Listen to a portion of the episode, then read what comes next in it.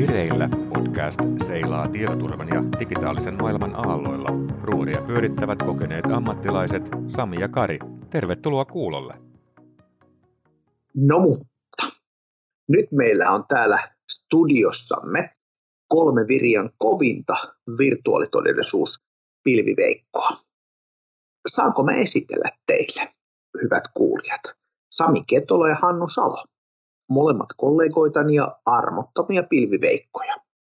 Ja vielä silleen niin kuin poikkitieteellisen monipilviosaamisen hybridispesialisteja. Kertokas kuulit pari sanaa kuulijoille itsestänne. Mä oon valitettavan monessa jaksossa heitä jo puuduttanut ja tälleen, niin tuokaa esille se, että meillä on Viriassa muutamia ihan mielenkiintoisiakin persoonia meidän Kari ja mun märinöitten lisäksi. Eli annas mennä, Kaimasta aloitetaan tietenkin, koska Samit aina ekana. Joo, olen Sami Ketola, kohta 46-vuotias järjestelmäasiantuntija, pilviarkkitehti täältä Oulusta ja yli 25 vuotta nyt työkokemusta näistä hommista. Aloitin urani konesalipuolen hommista niin kuin kaikkia sitten viime aikoina 10 vuotta sitten laajentanut näihin pilvipalveluhommiin. Junior Sami siis tässä. Se on toi nuoriso, hienoa, että meillä on nuoria ja innokkaita. No mut sitten partaveljeni ja itse asiassa mun partaesikuvani. Se on Hannu, sussa ainoa asia, mitä mä niin kuin vilpittömästi myönnän kadehtivani. Ole hyvä. Ei parta pahoille tästä. Eli Hannu Salo, pilviarkkari, 25 vuotta tosissaan myös alalla. Tietoliikennettä ensimmäiset 15 vuotta ja nyt suurin piirtein 5-7 vuotta tehnyt näitä pilvihommia. Sertifioitu Googlessa, professional arkkitehti ja AWS:ssä associate arkkitehti. Teen niitä hommia enemmän. Jätän tuolle Iisamille nämä Microsoftin hommat. Hannu on tosiaan meidän teräsnyrkki, mitä tulee Googlen pilveen ja sitten Samin kanssa molemmat. Toisen Samin kanssa niin tekevät AWS-hommia. Sieltäkin meiltä löytyy rautasta asiantuntemusta. Meillä on myöskin nämä pilvet vähän jaoteltu sillä tavalla, että mulla on Mikkis tuoteomistajuus ja Hannulla sitten tuon Google ja Samilla sitten tuon AWS:n puolelta. Mutta tällaisella remmillä kyllä me nyt melkeinpä joka päivä yhdessä asiakkailla pyöritään ja tälleen. Me ollaan itse asiassa fyysisesti aika samannäköisiä, että asiakkaat ei edes välttämättä erota meitä joka hetki ja näin poispäin. Jepu. Yhtä kaikki, niin kuten huomaatte, kun löytyy eri pilvistä osaamiset ja muut, niin tätä kööriä kannattaa kuunnella. Saadaan vähän erilaista näkökulmaa tähän. Mutta meidän päiväepistola. Meidän pitäisi märistä pilviprojekteista kuulijoille ja mikä siinä olisi tärkeää ja huomioitavaa. Tarkoitus olisi ehkä antaa tämmöisiä hyviä timppejä ja vinkkejä ja ehkä semmoista pientä yleiskuvaa. Ja meidän pitäisi saada tämä rutistettua tämänkertainen sessio niin semmoiseen aamulenkin pituuteen. Ei siis Samien aamulenkiin, koska se aika me ollaan jo käytetty tässä parinkin kertaan. Mutta yhtä kaikki niin tämä on kohtalaisen haastava meille kaikille, kun me työksemme vedetään workshoppeja, jossa käydään läpi pilviprojekteja ja pilviprojektin parhaita käytäntöjä. Näihin workshoppeihin me pyydetään asiakkaita varaamaan 2-3 tuntia aikaa. Eli nyt täytyy yrittää olla tosi tehokas. Sopiiko teille kundit, että me aloitettaisiin vaikka noista kumppanivalinnoista? Kyllähän se käy. Mainiota. Upeaa. No mutta voitaisiin sanoa sillä tavalla, että kumppanin pitäisi olla sekä pätevä että sopiva. Sopivuudestahan jokainen päättää itse, siihen ei tieteellisiä arviointikriteereitä taida löytyä. Se on siis fiiliskysymys. Mutta entäs tuo pätevyys? Mitä te sanoisitte, miten helposti, mikä olisi helppo tapa arvioida kumppanin pätevyyttä? No kyllähän siihen kuuluu kumppanilla olevat sertifikaatit siitä pilvipalvelusta tai niistä pilvipalveluista, mitä aiotaan käyttää. Itse laskisin mukaan myös aika ratkaisevaksi tekijäksi sen, että kuinka paljon tällä kyseisellä kumppanilla on jo kokemusta vastaavien projektien läpiviemisessä. Aivan törkeä hyvä huomio. Kiitos Kaima. Mä oon molempien veljeni kanssa täysin samaa mieltä tuossa. Eli kokemusreferenssit, totta ihmeessä sillä on merkitystä. Varsinkin jos olet oikein spesiaalikeisseissä liikkeelle, jos olet tekemässä katastrofivarautumista, liiketoiminnan jatkuvuusprojektia pilveen ja toimittaja ei ole sellaista yhtään tehnyt, niin fine. Se voi olla, että sä valitset sen toimittajan ja sovitte jonkun erikoisen edullisen referenssihinnottelun, mutta kyllähän ensimmäistä kertaa pappia kyydissä, niin aikaa ja tupakkaa saa tuhrautumaan siihen. Sertifikaattien osalta niin itse olen sitä mieltä, että mä en lähtisi siinä tinkimään, että jos se potentiaalinen kumppani, siltä ei löydy niin kuin kumppanuustasoja sieltä pilvestä ja siltä ei löydy sertifioituja osaajia tarjottavaksi projektiin, niin sitten mä toteaisin, että se ei ole vielä valmis. Et monilla toimialoilla vedeneristys, kylpyhuoneen remonteissa et voi edes valita, eli tavallaan jo niin kuin laki suojaa valitsemasta ei sertifioitua toimijaa. Lääkäriksi voit luottaa siihen, että se on hoitanut asiansa ja tutkintonsa suorittanut ja kun menet sairaanhoitajan pistettäväksi koronarokotukseen, niin sama tilanne, että siellä on lääkehuollon koulutus käytynä ja niitä täytyy niitä sertifiointia silläkin puolella tehdä tietyin väliajoin. Eli mä en näe mitään syytä, että miksi niitä sertifiointia ei olisi tehty, tai siis näen osaamisen puutteen tai ylimielisyyden tietysti. Mutta tuon mä pitäisin ehdottomasti rajalta, eli kun teille tarjotaan asiantuntijoita, niin tsekatkaa, että sertifikaatit on voimassa. Osallistuin just suomenkieliseen webinaariin tuossa joku aika sitten viime vuoden puolella, jossa kerrottiin Azuresta ja panin merkille, että kumpikaan näistä puhujista, jota siellä oli niin ei ole suorittanut Azuressa sertifikaatteja, ei siellä administrointi eikä arkkitehtipuolella, niin tietysti vähän jäi hämmästelemään sitä. No, mutta ei jumiuduta tähän toimittajan valintaan. Se on yleensä projektin kannalta se kaikkein kriittisin lenkki, että jos siinä lähtee väärän kumppanin kanssa liikkeelle, niin se lopputulema ei yleensä ole kovin hyvä. Mutta me voidaan vaikka tehdä sille, että me tehdään yhdessä joku blogahdus tästä, niin saadaan asiakkaille ja kuulijoille tästä semmoinen muistilista sitten aikaiseksi. Mutta funtsitaanpa nyt enemmän sitä pilviprojekteja, niin mikä on hyvän projektin mitta? Minkälaisia työkaluja? Eli lähdetäänkö ketterällä mallilla vai mennäänkö vesiputouksella? Mitä sanoo Sami? Kyllä mä yleensä, jos pyrin näitä tekemään, niin kyllä mä oon yleensä lähtenyt ihan ketterällä mallilla liikenteeseen. Hyvä juttu. Entä Hannu? Molemmillahan se onnistuu, että turha on verotoimistaan pakottaa tekemään ketterästi. Niille varmaan vesiputous on parempi kuin jollekin 20 ihmisen startupille, niin siellä se ketteryys on varmaan ihan A ja O. Tai tulee selkäytimestä. Just tämän asiakkaan kohdalla osuit kyllä niin nyt en kolleen voi. Et ole saanut kunnia työskennellä Suomen veroviraston tietohallinnon kanssa, ja sieltä löytyy aivan valtava hyvää Azure-osaamista. Et meidän Hackathon-keississä Azure-migraatiossa niin kirkkaasti paras tiimiä. Siellä oli kuitenkin näitä Suomen suurimpia palveluntarjoajayksiköitä ja muita omilla tiimeillä mukana. Niin siellä on kyllä ketterää, mutta muuten olen samaa mieltä, että jos prosessit on kuin jäykkä rautakanki, niin kyllähän sitä tietenkin tyhmä ketteräksi työntää. Ja ihan samaa mieltä sun kanssa, Hannu, siinä, että känni saa hyvän lopputuloksen. Toisaalta Kaiman kanssa niin on siinä samaa mieltä, että jos itse saisin valita, niin menisin ketterän kehityksen mallilla. Että ongelmaa tahtoo olla siinä, että näissä vähän jähmeimmissä jutuissa, niin pilvi kun itse saa agile ja se tekeminen on yleensä verrattain jouhevaa, niin helposti puolet projektista palaa sitten erityyppisiin märinään siinä. Niin, eihän noi vesiputous ja ketterä kehitys, nehän on vaan projektin hidasteita, vai väitätkö Sami muuta?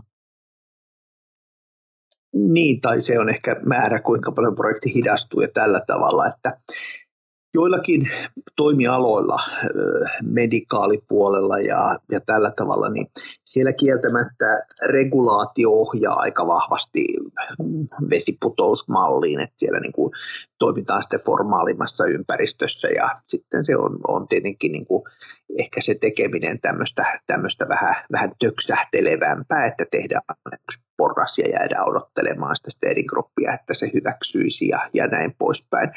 Kyllä mä tuossa sun kanssa on samaa mieltä sen suhteen, että semmoisessa perinteisessä pilviprogiksessa, niin jos se tekeminen palastellaan kauhean monen tämmöiseen vesiputoukseen, niin helposti se sitten nousee se projektin hallinnon osuus kokonaistekemisestä aika isoksi.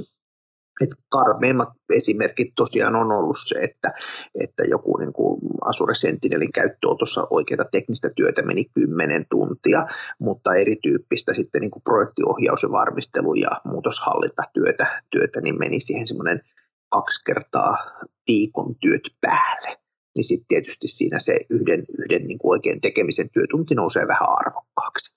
Ketterän kehityksen ideahan on oikeastaan se, että pyrittäisiin antamaan niille tekijöille mahdollisimman paljon mahdollisuus keskittyä itse tekemiseen, ja että niiltä oikeastaan otettaisiin kaikki semmoinen niin kuin hallinnollinen operaatio ja työ pois, että sitten Scrum Masteri toimii tai vastaavasti Extreme Programmingissa ja muualla tämmöisenä filtterinä siinä.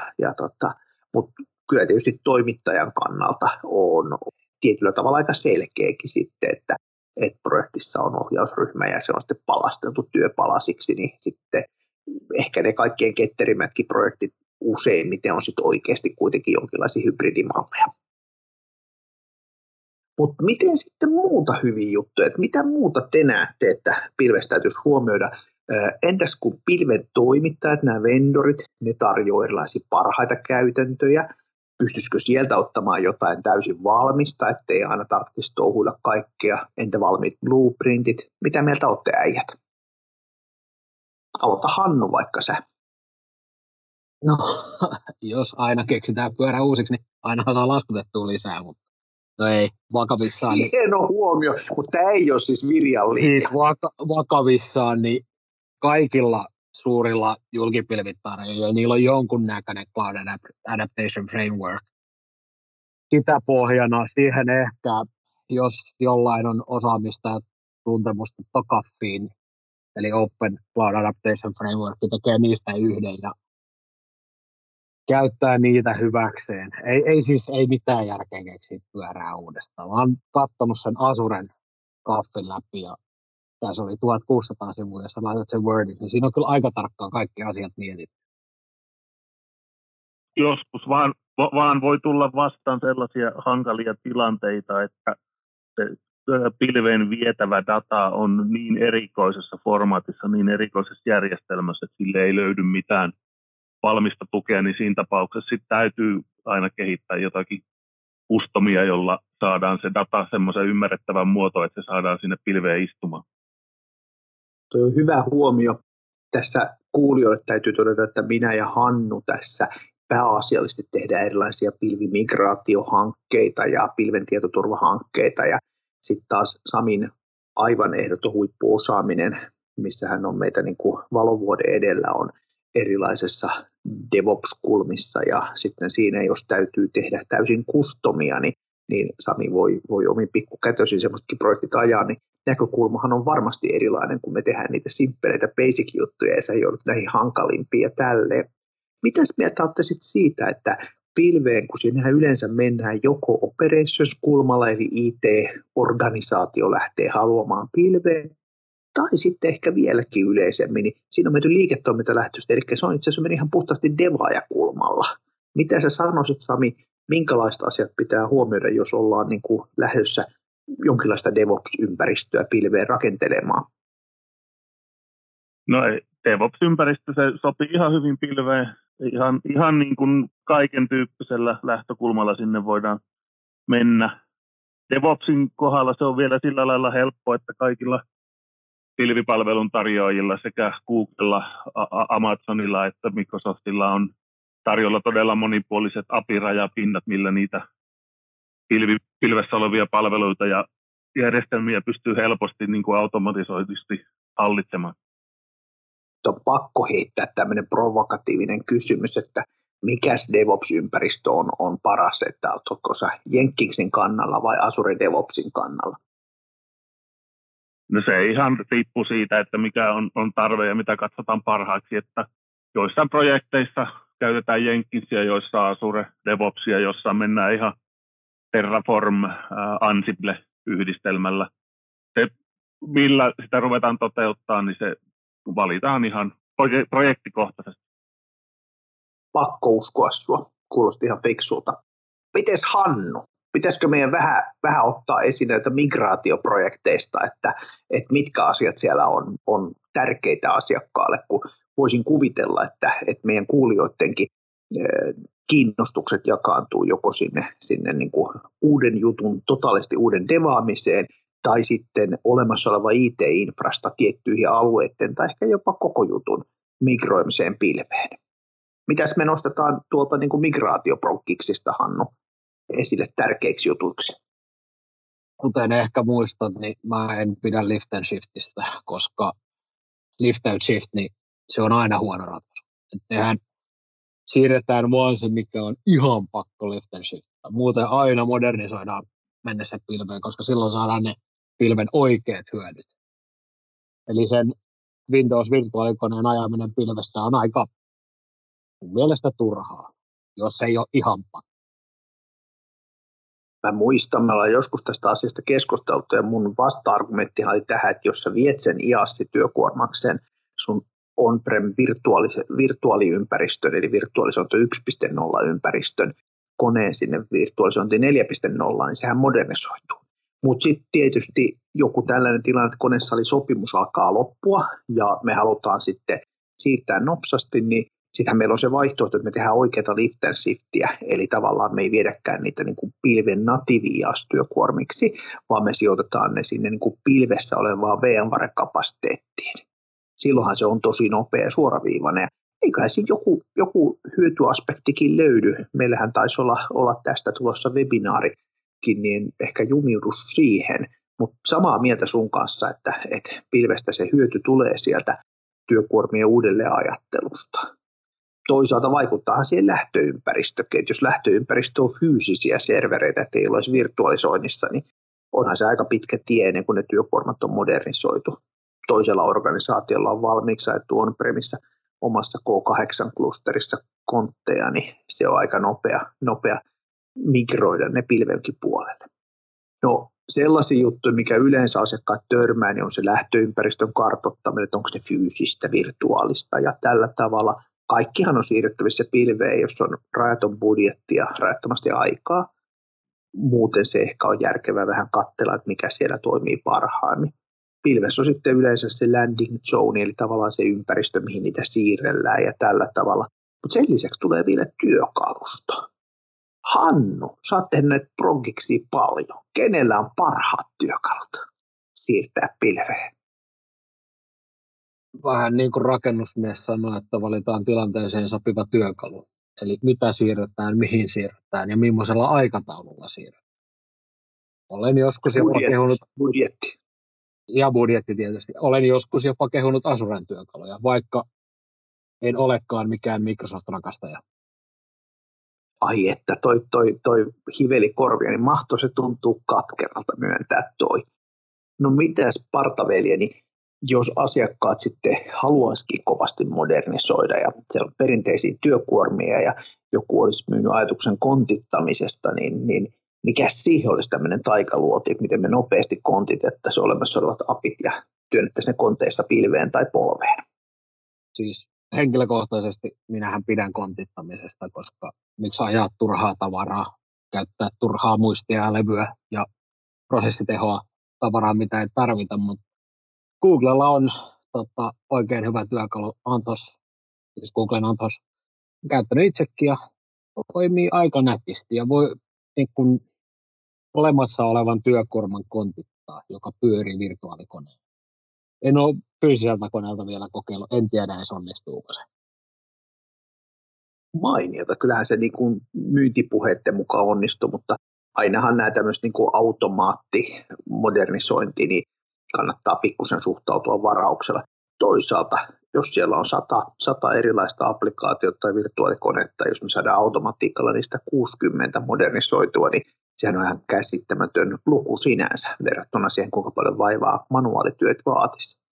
Ihan perinteisen migraatiopuolella on samantyyppistä, jos on se työkaluja, jotka on ensisijaisesti suunnattu disaster recovery-tyyppiseen liiketoiminnan jatkuvuuden varmistamiseen. Ne toimii yhtä hyvin migraatiotyökaluna ja niiden käytäntö on sellainen, että otetaan silleen quick and dirty iso kasa virtuaalikoneita työkuormia ja palautetaan ne pilveen, eli tavallaan niin kuin tehdään DR-pilveen, jolloin ne on siellä ja siirtyy hyvin tämmöisen lift-tyyppisesti liki samanlaisina. Sitten on sellaisia työkuormien siirtojärjestelmiä, jossa siirretään pelkästään niin kuin koneen sisällä olevat prosessit ja datapalvelut. Niistä pystytään tekemään jopa niin kuin versionvaihtolennossa vaikka Windows-serveristä.